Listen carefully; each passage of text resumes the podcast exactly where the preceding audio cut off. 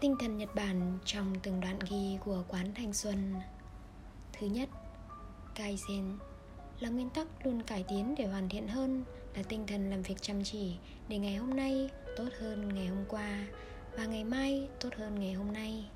Chính vì vậy những nội dung mà quán thanh xuân biên soạn và đăng lên trên trang web đều mong muốn nhận được những phản hồi tích cực từ độc giả cũng như những người đã lắng nghe chương trình của quán thường ngày.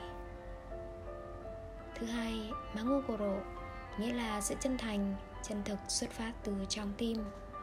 Với mỗi người nghe, với mỗi phản hồi, thì quán thanh xuân đều nỗ lực hết mình, tập trung làm thỏa mãn mong muốn và nguyện vọng theo chủ đề mà những bạn nghe chương trình mong muốn đón đọc hoặc đón nghe những chuyên mục tiếp theo.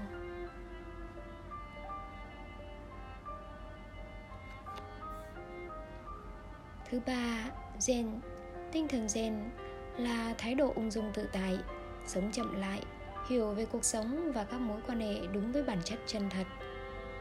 Zen cũng hướng tới sự cân bằng, hài hòa giữa vật chất và tinh thần, giữa thế giới bên ngoài và nội tâm bên trong. Dù bạn bận rộn thế nào vẫn cần chăm sóc cho bản thân và tìm cho mình một khoảnh khắc mỗi ngày để cân bằng lại cuộc sống và cảm nhận được tinh thần zen có sẵn trong mỗi người. Đó là điều mà quán thanh xuân muốn đem đến cho mỗi bạn đọc, bạn nghe.